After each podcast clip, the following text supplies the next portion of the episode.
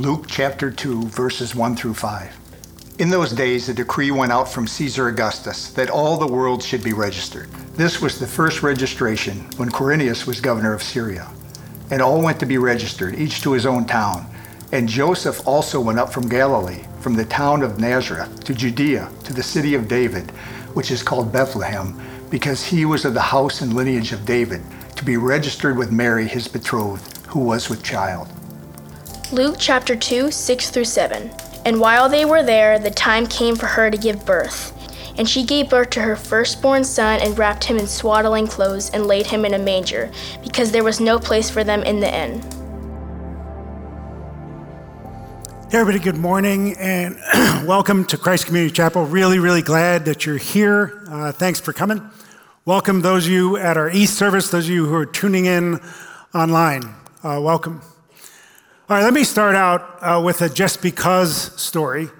Uh, one of the things that has always been important to our church is that we uh, be a blessing to our area, to our community. And one of the ways that we do that during this particular time of year is we each try to do at least one random act of kindness or generosity uh, before Christmas. And when we do that, whatever kind of uh, action we do, we give the person a card and it says just because. And on the back of the card is a way for them to write the story, this recipient, to write the story of what has happened to them. So uh, this is the story I have for you today. This is from uh, Brandy in Streetsboro. She says, On December 10th, I was at Streetsboro Walmart with my 10 year old daughter and my soon to be two year old great nephew that I have custody of. Okay, just stop there and think about what her life is like. 10 year old daughter, and then a two year old great uh, nephew that she's getting custody of. And she was shopping for groceries. This gentleman walked up to me, handed me two $10 bills with a card wrapped around it. And I asked him, why me? And he said, because he wanted to. Thank you. That made my day. My 10 year old daughter was so happy, she couldn't believe what just happened. Thank you. All right. Uh, great job. Let's all try to do just one, just one between now and Christmas. Uh, do a random act of kindness to kind of raise the temperature of goodness in our area. All right? Okay, so this is uh, the third week of Advent, and we finish up the series next Saturday on Christmas Eve. Right, and uh, this is, uh, I love this time of year. And I love this time of year, I think, in part because this Christmas carries with it a tradition of giving gifts. And uh, gift giving is a way of, of a, it's a concrete expression of love. And I think people are either at their very best or their very worst during Christmas. Most people are at their very best because we give gifts. You are at your very best. I am at my very best when I am expressing genuine love. And I think that's true because we are made in the image of God. And when we are loving someone else, we are reflecting his image because that's the way God loves us. God so loved the world that he gave his one and only son, Jesus, for us. Know, I was talking to a friend last week who has just now come into a relationship with Jesus. And uh, it's a great story. He was slowly but surely drawn into the deep love of God through Jesus. And his life has radically changed. And he came up to me uh, yes, or last week and he said, Hey, my wife and I are thinking about giving a gift to the church, not that you need it, right? And I wish I'd been thinking clearly because I would have said to him, Oh, don't give because we need it or don't need it. You give because you have this desperate need to express love to this God who loved you so much that while you were still a sinner, he gave his son to die for you. Give for that reason. I don't give my kids Christmas gifts because they need them. I give them because my heart desperately needs to express the love I have for them. So this year, be at your very best. Love joyously, give generously. Okay, that's my little pastoral moment for today. All right, third week of Advent, we are covering Luke chapter 2, verses 1 through 7. We just had it read to us, but let me read it again because it's a short passage. This is what it says. In those days, the decree went out from Caesar Augustus that all the world should be registered. This was the first registration when Quirinius was governor of Syria. And all went to be registered, each to his own town. And Joseph also went up from Galilee, from the town of Nazareth to Judea, to the city of David, which is called Bethlehem, because he was of the house and lineage of David, to be registered with Mary, his betrothed, who was with child. And while they were there, the time came for her to give birth. And she gave birth to her firstborn son, wrapped him in swaddling cloths, laid him in a manger because there was no place for them in the inn. All right, I love Luke. Luke is the author of this, the gospel that bears his name. He's also the author of the book of Acts. Uh, Luke is the best historian of any of the gospel writers, and he includes a ton of detail. And the reason that's important is uh, details are important if you're defending the Bible, because details can be used to either prove that a story is true or prove that a story is false. Like if your teenager comes home late and you want to know where they've been, uh, what's the best way to find out? Well, probably torture or truth serum, but if those are not available to you, then you ask questions, right? You look for details. Where were you? What did you do? Who else was there? Who left first? Details, right? Look at all the details that Luke includes just in the first seven verses when he's talking about Jesus' birth. I was thinking if, if somebody ever wrote a, bi- a biography of me, if they included my birth at all, there'd be very few details. They would say, you know, Joe Coffey was born in Louisville, Kentucky, the second son of Joan and Roland Coffey. He was average height, average weight, nothing else is known because that's all I know, right? Here, Luke said, talks about Caesar Augustus, talks about Quirinius, talks about a registration, talks about this trek that they had to make from Nazareth to Bethlehem. Right? He talks about the lineage of Joseph and Mary. He talks about wrap, what Jesus wore, that they wrapped him in swaddling cloths, that they laid him in a manger. Details, details. But Luke is not just a historian, he's a teacher. And he's using all these details to teach us something. And I want to just look at the last detail he gives in these seven verses and talk about what, the, what Luke is trying to teach us. This is what it says in verse 7. And she gave birth to her firstborn son, wrapped him in swaddling cloths, laid him in a manger because there was no place for them in the inn.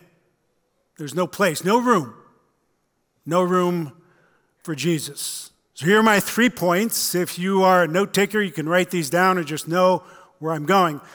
I want to talk about why there's no room for Jesus, what it means to make room for Jesus, and how we make room for him. Why there is no room, what it means to make room, and how we make room. First, why there's no room for Jesus. All right, so Mary and Joseph come to Bethlehem, right? And, and they, uh, the, the more I thought about this particular detail, the more wildly important it became because it means that Jesus was rejected from the get go. You see that, right? I mean, this was so, this had to be so shocking to Mary and Joseph because uh, Mary, nine months earlier, had an angel appear to her. All right, hard stop. Right, Mary had an angel appear to her. Whenever an angel appears anywhere in the Bible, the first thing the angel has to say is, Don't be afraid. Don't, it's okay. It's okay. Because they're so overwhelming. Mary has this angel appear to her, and the angel says to her, You are the most favored of all women, for you're going to give birth to a son. Right? He is going to reign on his father David's throne forever. Of his kingdom, there will be no end. He is Emmanuel, God with us. Call him Jesus, for he will save his people from their sins. What? Right? And then God gives Joseph a divinely inspired dream to tell him basically the same thing. Now, ladies, let me ask you this. If an angel appeared to you and said you were the most favored of all women and you were going to give birth to a son, how do you think your pregnancy would go? Right, don't you think it would be the smoothest pregnancy in the history of the world. At eight months, then you get notified that you have to make this journey 70 miles south on foot. You finally get to Bethlehem completely exhausted, your legs aching, your ankles swollen, right? But at least you're looking forward to what God, the provision that God has planned for this very, very, very special child. And so you knock on a door. And the guy opens the door and he goes, No room, lady. There's a shack out back. You can use that. There's a stable. Might be some animals, might be a camel in there. Right? You want to go, really? Really? Jesus came knowing he was going to be rejected from the very beginning, and he came anyway. Amazing love. How can it be? Let me give you at least two reasons why people have no room for Jesus. All right, one is what they don't see, and the other is what they see. And this is what I mean. First, what they don't see. Human beings as a species are very superficial. I don't know why we're so shallow, why are there, we're so superficial, but we are. You can tell by uh, how important you know, professional athletes are to us, or movie stars, pop stars. We pay them enormous amounts of money. We give them platforms of influence. While the people who really matter, who really care for us, protect us, teach our children, keep the lights on, we just kind of ignore, right? We are an inch deep and we see an inch deep. I read this story two weeks ago. It's a great story. It happened in World War II. True story. Let me read it for you. It says During World War II, a man named John Blanchard was a lieutenant in the Navy. At one point, he had a chance to use a library, got a book out of the library that had belonged to someone else. Even though he liked the book, the thing he really liked was the notes in the book. A woman who lived in New York City had written all the notes in the margin, and he loved them. He was intrigued by the wisdom and the insight of those notes, was attracted to the person who wrote them. Her name was on the inside of the book. He could tell it was from New York City, so with a little effort, he discovered where she was, and he wrote her. Her name was Hollis Maynell. He wrote her, and they began to write back and forth. During the war, they had this wonderful correspondence, and it turned into an incredibly deep friendship. He had the utmost admiration for her, also had an imagination for her. He asked her for a picture, she never sent him one. Anyway, finally, the war was over. He was coming back. He was going to meet her at Grand Central Station at a particular spot at 7 p.m. She wrote him the last letter and said, Hey, we don't know what we look like. I don't know what you look like at all, but here's what I'll do I'll stand in a particular place. You'll know me because I'll be wearing a, a great big red rose on my lapel. So he gets out of the train. He walks over to the spot. He sees actually two women there one woman beautiful, the other woman much dowdier, much older, much heavier than he imagined, wearing a big red rose. He stopped in his tracks. The pretty woman walked away. The woman with the red rose stood there looking for somebody. And he said, I was split. I, I, felt choked up by the bitterness of my disappointment, but so deep was my longing for the woman whose spirit had companioned me and upheld me during my time at war. I thought, well, this won't be love or romance but it could be something so precious, maybe a friendship, for which I would always be grateful. So he summoned up his courage, swallowed hard, walked over, and said, Hello, I'm Lieutenant John Blanchard. You must be Hollis. I'm so glad to meet you. May I take you to dinner? She smiled and said, Son, I have no idea who you are or what this is really about, but the young lady who was just standing here beside me, who walked away, said I should wear this red rose on my lapel, and only if you were to ask me to dinner, I should tell you she's waiting for you in the restaurant across the street, right? Yeah. yeah. Zach, that's going to be made into a Hallmark movie like next week. So, yeah, the reason that's so, you know, that touches us is because John Blanchard, you know, he, he moved a little further, just a little further than an inch deep. He didn't see this woman who had met, who he knew was beautiful on the inside. He didn't just see her on the outside and walk away, right? I think people look at Jesus and they just see him on a superficial level. What will Jesus do for me right now? What can he do for me to make my life better now? I always think of Matthew chapter 9. In Matthew chapter 9, Jesus heals a paralytic. Before he heals him, when he first sees him, he says this Son, your sins are forgiven you. I'm sure everybody there was kind of going, okay, But what are you going to do about his legs? Right? But which was more important? That guy's been dead for 2,000 years. He's been dead for 2,000 years. What was more important? That his sins were forgiven for all of eternity, or that he could walk the last 25 years of his life? We are an inch deep. We see an inch deep. That's one reason there's no room for Jesus. But I told you there were two reasons. The other reason I'll just touch on because Zach hit it last week is that there, there was a guy, or when I say that you see, that some people see too much with Jesus. There was a, the guy who was a king when Jesus was born was Herod. And when Jesus was born, Herod realized there was only room for one king, and so he decided to try to kill Jesus. And in some ways, Herod had it right. Like with Jesus, it's kind of either you or Jesus that's going to be in charge of your life. And so some people don't make room for Jesus because they see him as a threat. And that brings me to my second point is what to do to make room for Jesus. So the innkeeper opens the door and he doesn't know what he's seeing, right? He just he misses it completely. But my question is what if he did see him? What if he did see Jesus the way Mary saw Jesus. Because Mary, when the angel appeared to Mary in Luke chapter 1, this is what the angel told her And behold, you will conceive in your womb and bear a son. You shall call his name Jesus. He will be great, be called the Son of the Most High. And the Lord God will give to him the throne of his father David, and he will reign over the house of Jacob forever. And his kingdom, of his kingdom, there will be no end. Right? If, if the innkeeper really saw that, what would he do? What would you do? What would you do if you heard a knock on your door, you open the door, and there's somebody of unimaginable importance and majesty? You know what you'd do? You'd say, Oh, please, please come in, come in. And as soon as you did that, you'd turn around and try to see what kind of mess you were inviting them into. Right? And those are the two things. If you're going to make room for Jesus, you have to see him for who he is and then see yourself for the mess you are. First, see him for who he is. That sounds simple enough, but it's not that simple, course. There's a movie called Talladega Nights. All right, don't, don't worry about seeing the movie. It's a spoof on NASCAR. It's this comedy. Will Ferrell plays a driver named Ricky Bobby.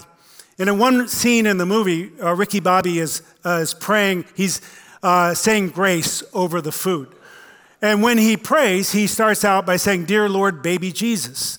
And then all throughout the prayer, he's referring to Jesus as baby Jesus. And finally, his wife interrupts him and she says, Honey, uh, Jesus grew up. He's not a baby anymore. You don't have to keep referring to him as baby Jesus.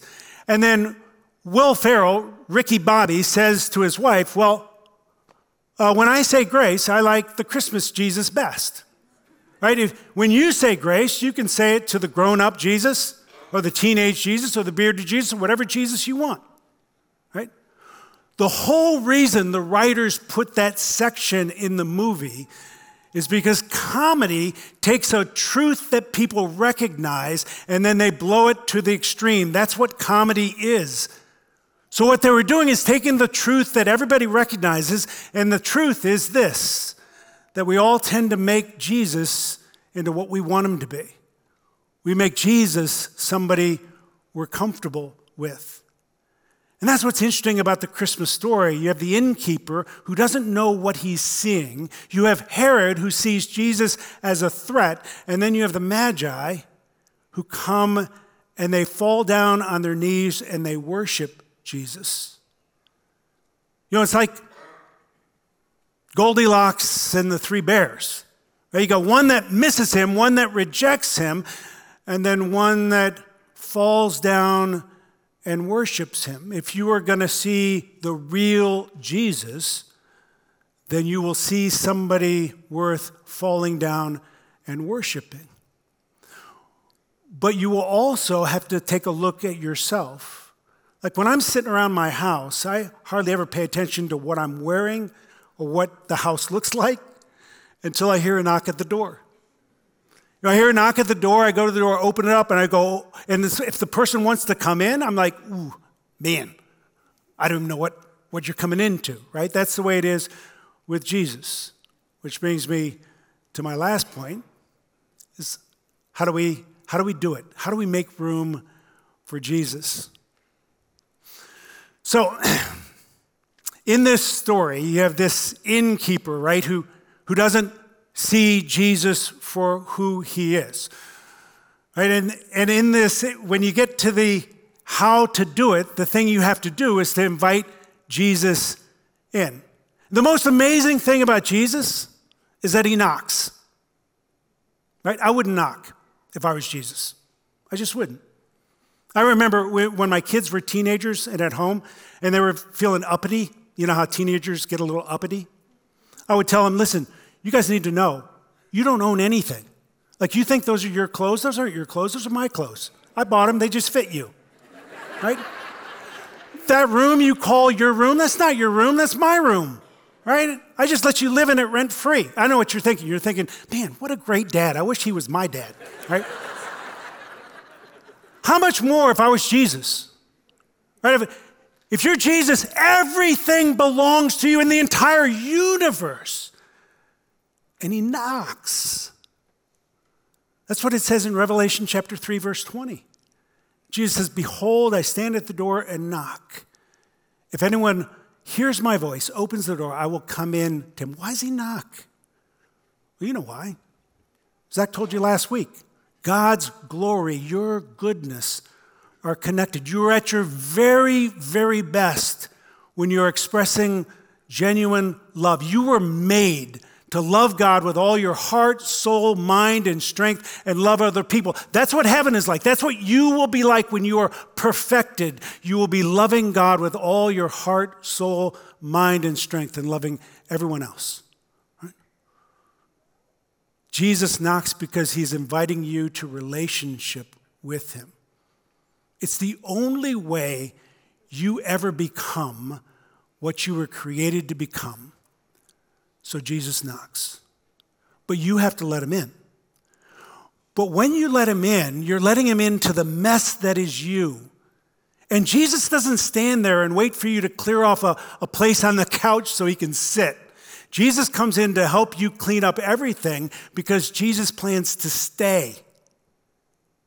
Jesus isn't somebody who comes over to your house every Sunday and then goes back to wherever he lives and you get to live your life the way you live it. When Jesus, when you invite Jesus in, you're inviting him to stay, to be a part of everything in your life. I remember reading a booklet years ago called My Heart Christ's Home. And it was, uh, it was this story where the, the author just talked about your home being full of all these kinds of rooms that you end up keeping locked and keeping away from Jesus and the author was just saying you need to let him into every area of your life. And you know there are areas of your life where you're keeping Jesus, your sexuality or your money and how you handle your money or your relationships or who you forgive or what it is that, that you do for a living, whatever it is, you keep Jesus away and you go, you know what? I'll handle this room. I'm okay with this room. And Jesus says, no, no, let me in. Let me in. Listen, if you're here and you have never, ever let Jesus in, he knocks. He knocks. And he's asking you, let me in. Let me in because it's the only way you're ever going to be what you were created to be. But if you have invited him in, what I want you to do is think about the room or rooms that you're keeping him out of right now. You know they're there. In that room, Jesus is saying, Just let me in. I will order it the way it's supposed to be ordered. Invite me into the mess that is in that room. So Jesus came, and the innkeeper missed him. He missed him. Jesus comes to you, Jesus comes to me. Don't miss him. See him for what he is See yourself for the mess that you are and invite him into the middle of that mess, into the room that you've been keeping from Him. It will be the best gift you give and the best gift you receive this Christmas. Make room for Jesus. Would you pray with me? Father in heaven, we come to you, and I, uh, I am so grateful. I'm grateful that you loved us enough to send Jesus, even though you knew he was going to be rejected. Lord, I pray for every person here. I pray that we will make room for Jesus, for the real Jesus who comes in to reign. I pray for those of us who have invited him in already. I pray that you would help us to open every door in our lives so that he can have access. I pray for those here who may not have opened the door yet. I pray that they will hear his voice, open the door, so they can have a relationship with him. Thanks for your grace that you give us through your son, Jesus. And we pray this in his name. Amen.